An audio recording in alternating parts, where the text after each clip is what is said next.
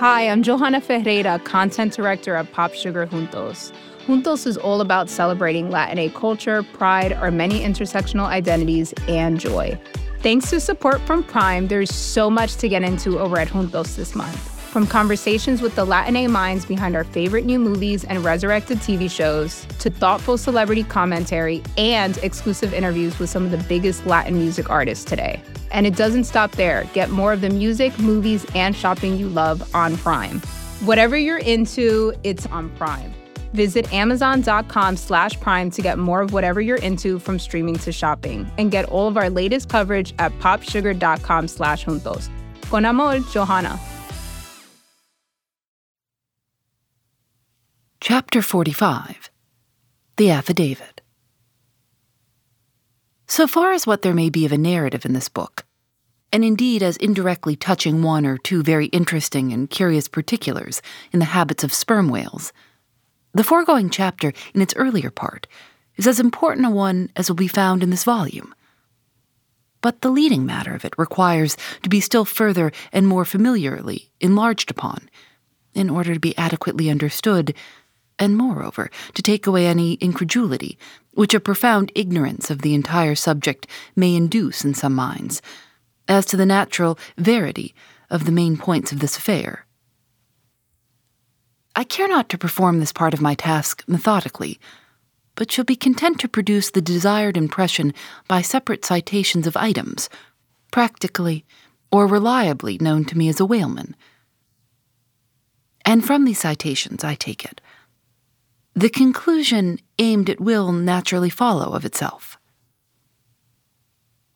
First, I have personally known three instances where a whale, after receiving a harpoon, has effected a complete escape, and after an interval, in one instance of three years, has been again struck by the same hand and slain, when the two irons, both marked by the same private cipher, have been taken from the body. In the instance where three years intervened between the flinging of the two harpoons, and I think it may have been something more than that, the man who darted them happening in the interval to go in a trading ship on a voyage to Africa went ashore there, joined a discovery party, and penetrated far into the interior, where he traveled for a period of nearly two years, often endangered by serpents, tigers, with all the other common perils incident to wandering in the heart of unknown regions. Meanwhile, the whale he had struck must also have been on its travels no doubt it had thrice circumnavigated the globe, brushing with its flanks all the coasts of Africa, but to no purpose. This man and this whale again came together, and the one vanquished the other. I say I myself have known three instances similar to this.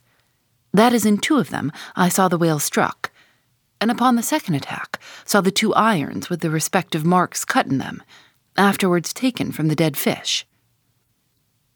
In the three year instance, it so fell out that I was in the boat both times, first and last, and the last time distinctly recognized a peculiar sort of huge mole under the whale's eye, which I had observed there three years previous.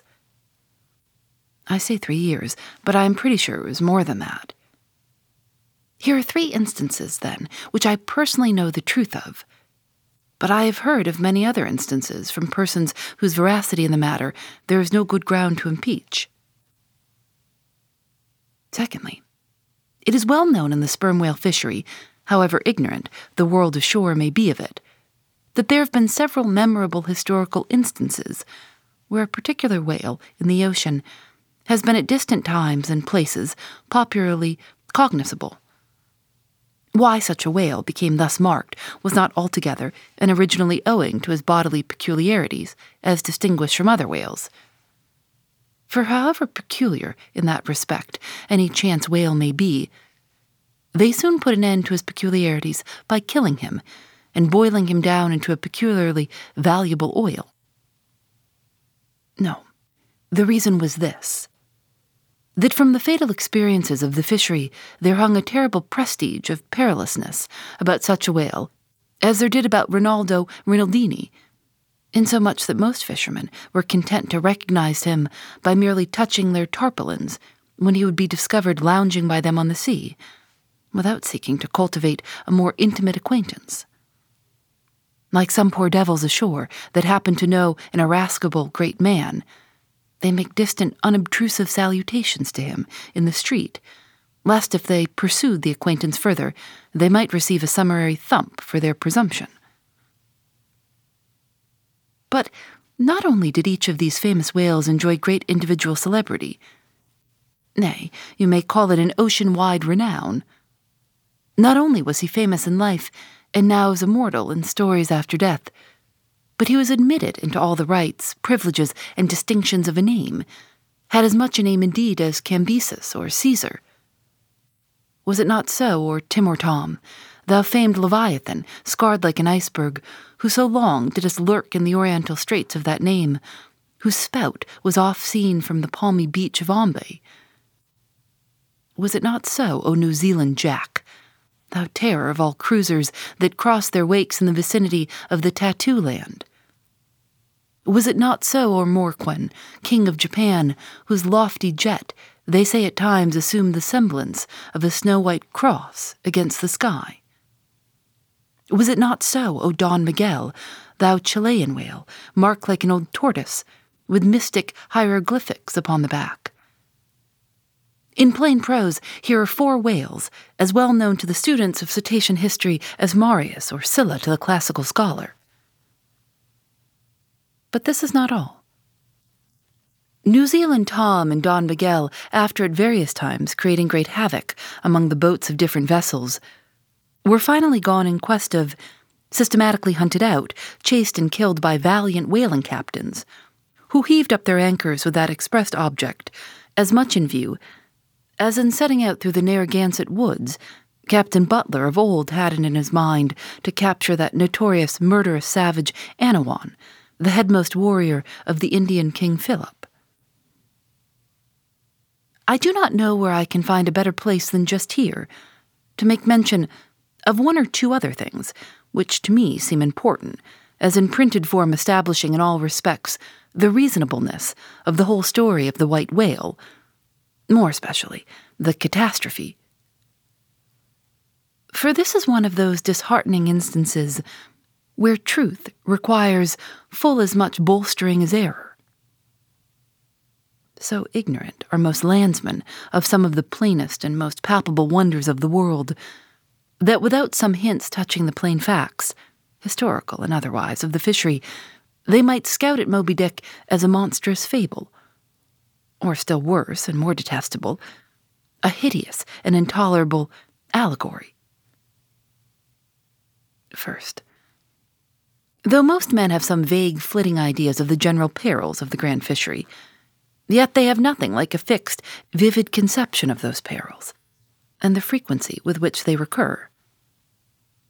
One reason, perhaps, is that not one in fifty of the actual disasters and deaths by casualties in the fishery ever finds a public record at home, however transient and immediately forgotten that record. Do you suppose that that poor fellow there, who this moment perhaps caught by the whale line off the coast of New Guinea, is being carried down to the bottom of the sea by the sounding Leviathan? Do you suppose that that poor fellow's name will appear in the newspaper obituary you will read tomorrow at your breakfast? No. Because the mails are very irregular between here and New Guinea. In fact, did you ever hear what might be called regular news direct or indirect from New Guinea?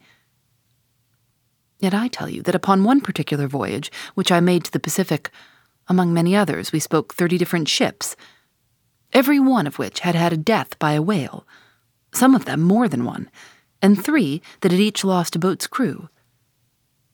For God's sake, be economical with your lamps and candles. Not a gallon you burn, but at least one drop of man's blood was spilled for it. Secondly, People ashore have indeed some indefinite idea that a whale is an enormous creature of enormous power. But I've ever found that when narrating to them some specific example of this twofold enormousness, they have significantly complimented me upon my facetiousness, when I declare upon my soul, I had no more idea of being facetious than Moses when he wrote the history of the plagues of Egypt. But fortunately, the special point I here seek can be established upon testimony entirely independent of my own. That point is this.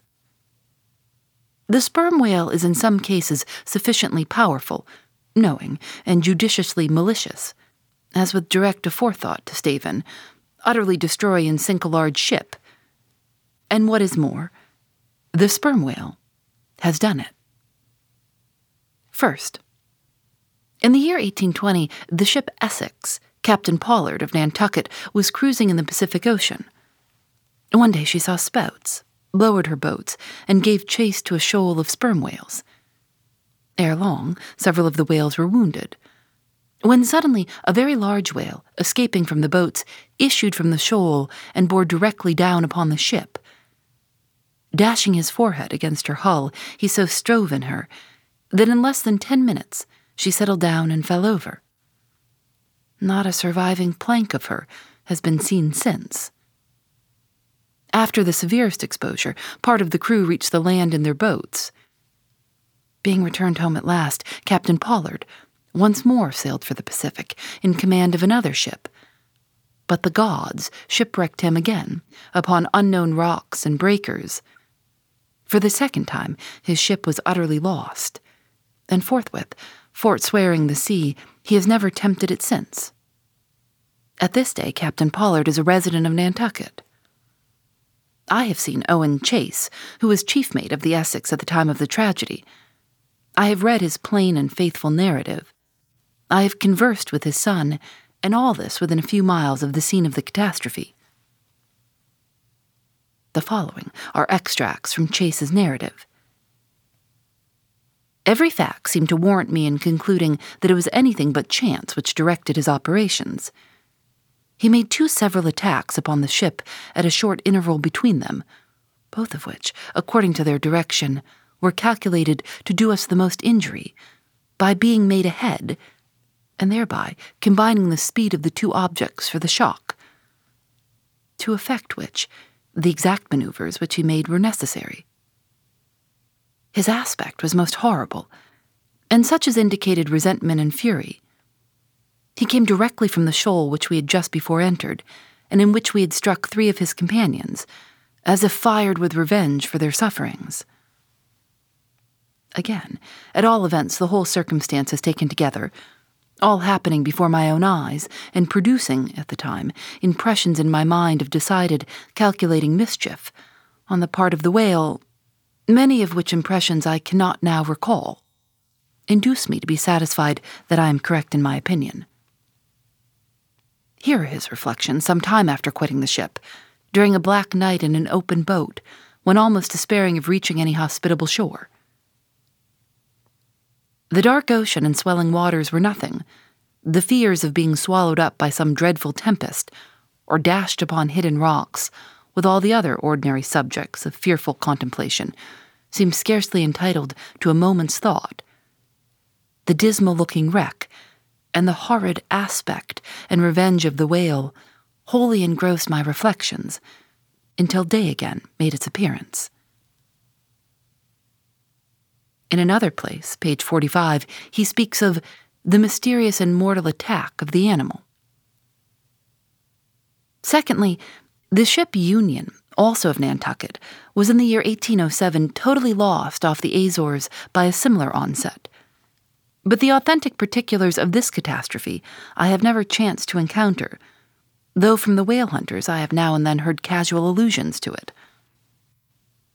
Thirdly, some 18 or 20 years ago, Commodore Johnson, then commanding an American sloop of war of the first class, happened to be dining with a party of whaling captains on board a Nantucket ship in the harbor of Oahu, Sandwich Islands. Conversation turning upon whales, the Commodore was pleased to be skeptical touching the amazing strength ascribed to them by the professional gentlemen present. He peremptorily denied, for example, that any whale could so smite his stout sloop of war as to cause her to leak so much as a thimbleful. Very good. But there is more coming. Some weeks after, the Commodore set sail in this impregnable craft for Valparaiso. But he was stopped on the way by a portly sperm whale that begged a few moments' confidential business with him. That business consisted in fetching the Commodore's craft such a thwack that with all his pumps going, he made straight for the nearest port to heave down and repair. I am not superstitious but I consider the Commodore's interview with the whale as providential. Was not Saul of Tarsus converted from unbelief by a similar fright? I tell you, the sperm whale will stand no nonsense. I will now refer you to Langsdorff's voyages for a little circumstance and point, peculiarly interesting to the writer hereof. Langsdorff, you must know by the way, was attached to the Russian Admiral Krusenstern's famous discovery expedition in the beginning of the present century. Captain Langsdorff thus begins his 17th chapter. By the 13th of May, our ship was ready to sail, and the next day we were out in the open sea on our way to Ochotsh. The weather was very clear and fine, but so intolerably cold that we were obliged to keep on our fur clothing. For some days we had very little wind. It was not till the 19th that a brisk gale from the northwest sprang up. An uncommon large whale, the body of which was larger than the ship itself, lay almost at the surface of the water, but was not perceived by anyone on board till the moment when the ship, which was in full sail, was almost upon him, so that it was impossible to prevent it striking against him. We were thus placed in the most imminent danger as this gigantic creature, setting up its back, raised the ship three feet at least out of the water. The masts reeled, and the sails fell all together, while we, who were below, all sprang instantly upon the deck, concluding that we had struck upon some rock. Instead of this, we saw the monster sailing off with the utmost gravity and solemnity, Captain D'Wolf applied immediately to the pumps to examine whether or not the vessel had received any damage from the shock. But we found that very happily it had escaped entirely uninjured. Now, the Captain D'Wolf here alluded to as commanding the ship in question is a New Englander, who, after a long life of unusual adventures as a sea captain, this day resides in the village of Dorchester near Boston I have the honor of being a nephew of his. I have particularly questioned him concerning this passage in Langsdorff. He substantiates every word. The ship, however, was by no means a large one. A Russian craft built on the Siberian coast and purchased by my uncle after bartering away the vessel in which he sailed from home. In that up and down manly book of old fashioned adventure, so filled too of honest wonders, the Voyage of Lionel Wafer, one of the ancient Dampier's old chums, I found a little matter set down so like that just quoted from Langsdorff that I cannot forbear inserting it here for a corroborative example, if such be needed. Lionel, it seems, was on his way to John Fernando, as he calls the modern Juan Fernandez. In our way thither, he says, about four o'clock in the morning, when we were about 150 leagues from the main of America, our ship felt a terrible shock, which put our men in such consternation that they could hardly tell where they were or what to think. But every one began to prepare for death. And indeed, the shock was so sudden and violent that we took it for granted the ship had struck against a rock. But when the amazement was a little over, we cast the lead and sounded but found no ground. The suddenness of the shock made the guns leap in their carriages, and several of the men were shaken out of their hammocks. Captain Davis, who lay with his head on a gun, was thrown out of his cabin.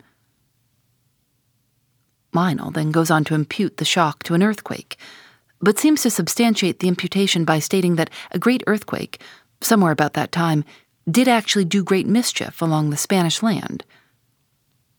But I should not much wonder if, in the darkness of that early hour of the morning, the shock was after all caused by an unseen whale vertically bumping the hull from beneath.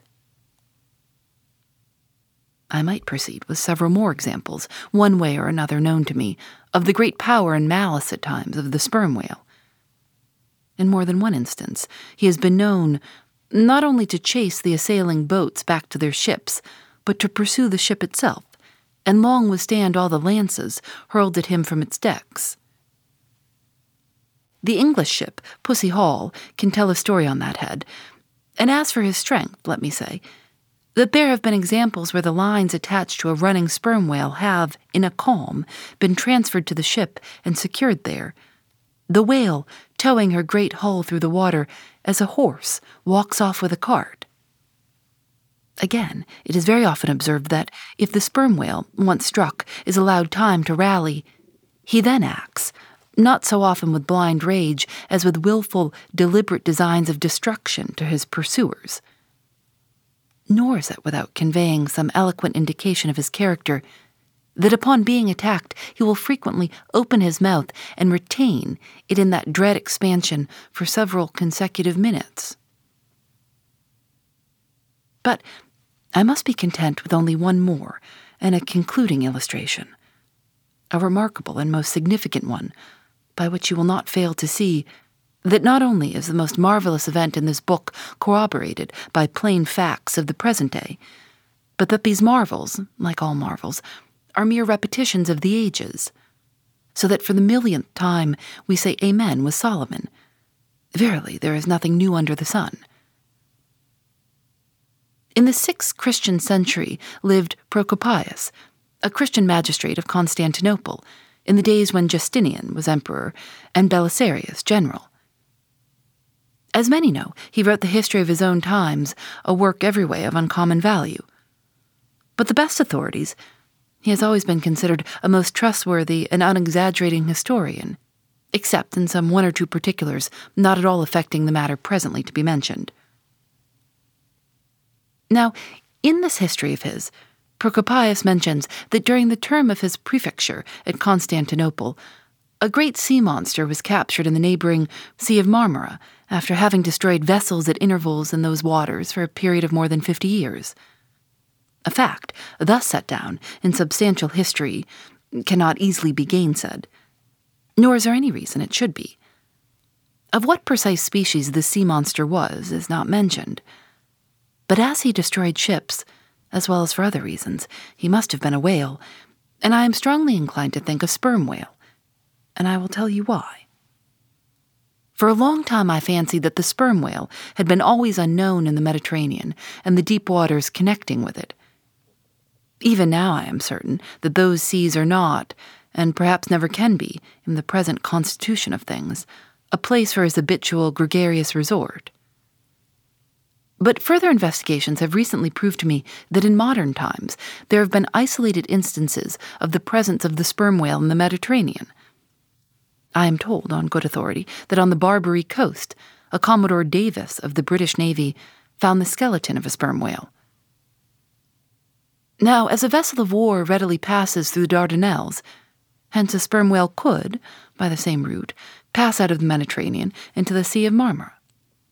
In the Sea of Marmara, as far as I can learn, none of that peculiar substance called brit is to be found, the aliment of the right whale.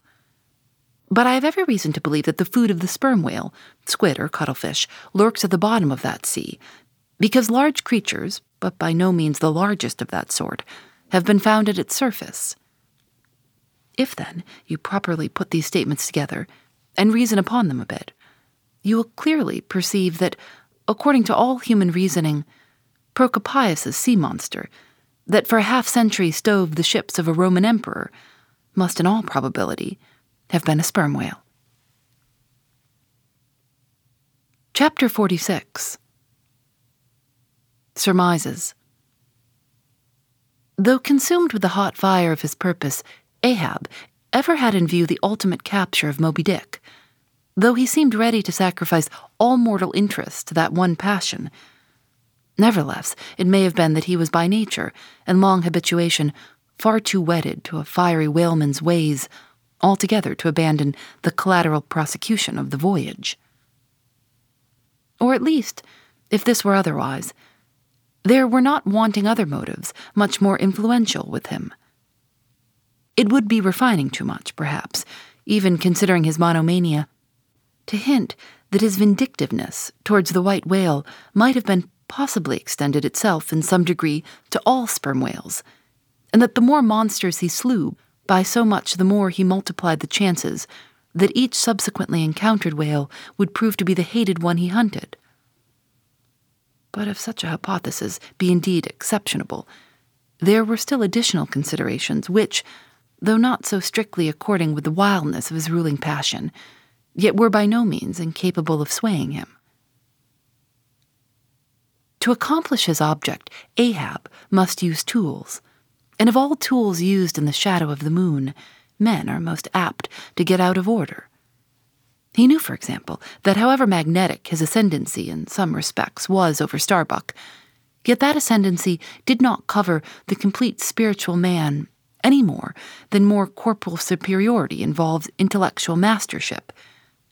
For to the purely spiritual, the intellectual but stand in a sort of corporal relation. Starbuck's body and Starbuck's coursed will were Ahab's, so long as Ahab kept his magnet at Starbuck's brain. Still, he knew that for all this, the chief mate in his soul abhorred his captain's quest, and could he, would joyfully disintegrate himself from it, or even frustrate it. It might be that a long interval would elapse ere the white whale was seen. During that long interval, Starbuck would ever be apt to fall into open relapses of rebellion against his captain's leadership, unless some ordinary, prudential, circumstantial influences were brought to bear upon him. Not only that, but the subtle insanity of Ahab respecting Moby Dick was no ways more significantly manifested than in his superlative sense and shrewdness in foreseeing that, for the present, the hunt should in some way be stripped of that strange, imaginative impiousness which naturally invested it. That the full terror of the voyage must be kept withdrawn into the obscure background. For few men's courage is proof against protracted meditation unrelieved by action. That when they stood their long night watches, his officers and men must have some nearer things to think of than Moby Dick for however eagerly and impetuously the savage crew had hailed the announcement of his quest, yet all sailors of all sorts are more or less capricious and unreliable. They live in the varying outer weather, and they inhale its fickleness. And when retained for any object remote and blank in the pursuit, however promissory of life and passion in the end, it is above all things requisite that temporary interests and employments should intervene and hold them healthily suspended for the final dash. Nor was Ahab unmindful of another thing. In times of strong emotion, mankind disdain all base considerations. But such times are evanescent. The permanent constitutional condition of the manufactured man, thought Ahab, is sordidness. Granting that the white whale fully incites the hearts of this my savage crew, and playing round their savageness even breeds a certain generous knight errantism in them. Still, while for the love of it they give chase to Moby Dick, they must also have food for their more common daily appetites. For even the high lifted and chivalric crusaders of old times were not content to traverse 2,000 miles of land to fight for their holy scepter without committing burglaries, picking pockets, and gaining other pious perquisites by the way. Had they been strictly held to their one final and romantic object, that final and romantic object, too many would have turned from it in disgust. I will not strip these men, thought Ahab, of all hopes of cash. I cash. They may scorn cash now, but let some months go by, and no prospective promise of it to them, and then the same cash, all at once mutinying in them, the same cash would soon cashier Ahab. Nor was there wanting still another precautionary motive more related to Ahab personally. Having impulsively, it is probable, and perhaps somewhat prematurely revealed the prime but private purpose of the Pequod's voyage, Ahab was now entirely conscious that, in doing so, he had indirectly laid himself open to the unanswerable charge of usurpation. And with perfect impunity, both moral and legal, his crew, if so disposed, and to that end competent, could refuse all further obedience to him, and even violently wrest from him the command. From even the barely hinted imputation of usurpation, and the possible consequences of such a suppressed impression gaining ground, Ahab must, of course, have been most anxious to protect himself. That protection could only consist in his own predominating brain and heart and hand, backed by a heedful, closely calculating attention to every minute atmospheric influence which it was possible for his crew to be subjected to. For all these reasons, then, and others perhaps too analytic to be verbally developed here, Ahab plainly saw that he must still, in a good degree, continue true to the natural, nominal purpose of the Pequod's voyage. Observe all customary usages, and not only that, but force himself to evince all his well known passionate interest in the general pursuit of his profession. Be all this as it may, his voice was now often heard hailing the three mastheads and admonishing them to keep a bright lookout and not omit reporting even a porpoise. This vigilance was not long without a reward. Hey, this is Scott Galloway, author, professor, entrepreneur, and most importantly, host of the Prop G podcast. We got a special series running on right now called The Future of Work, where I answer all your questions on surprise, the future of work. Questions including what are we missing when we work remotely, or how do we handle work life balance when a major opportunity comes knocking? From the provocative to the technical, we're offering insights you won't want to miss. So tune in to the future of work, a Prop G Pod special sponsored by Canva. You can find it on the Prop G Pod wherever you get your podcasts. Phoebe Reads a Mystery is recorded in the studios of North Carolina Public Radio WUNC.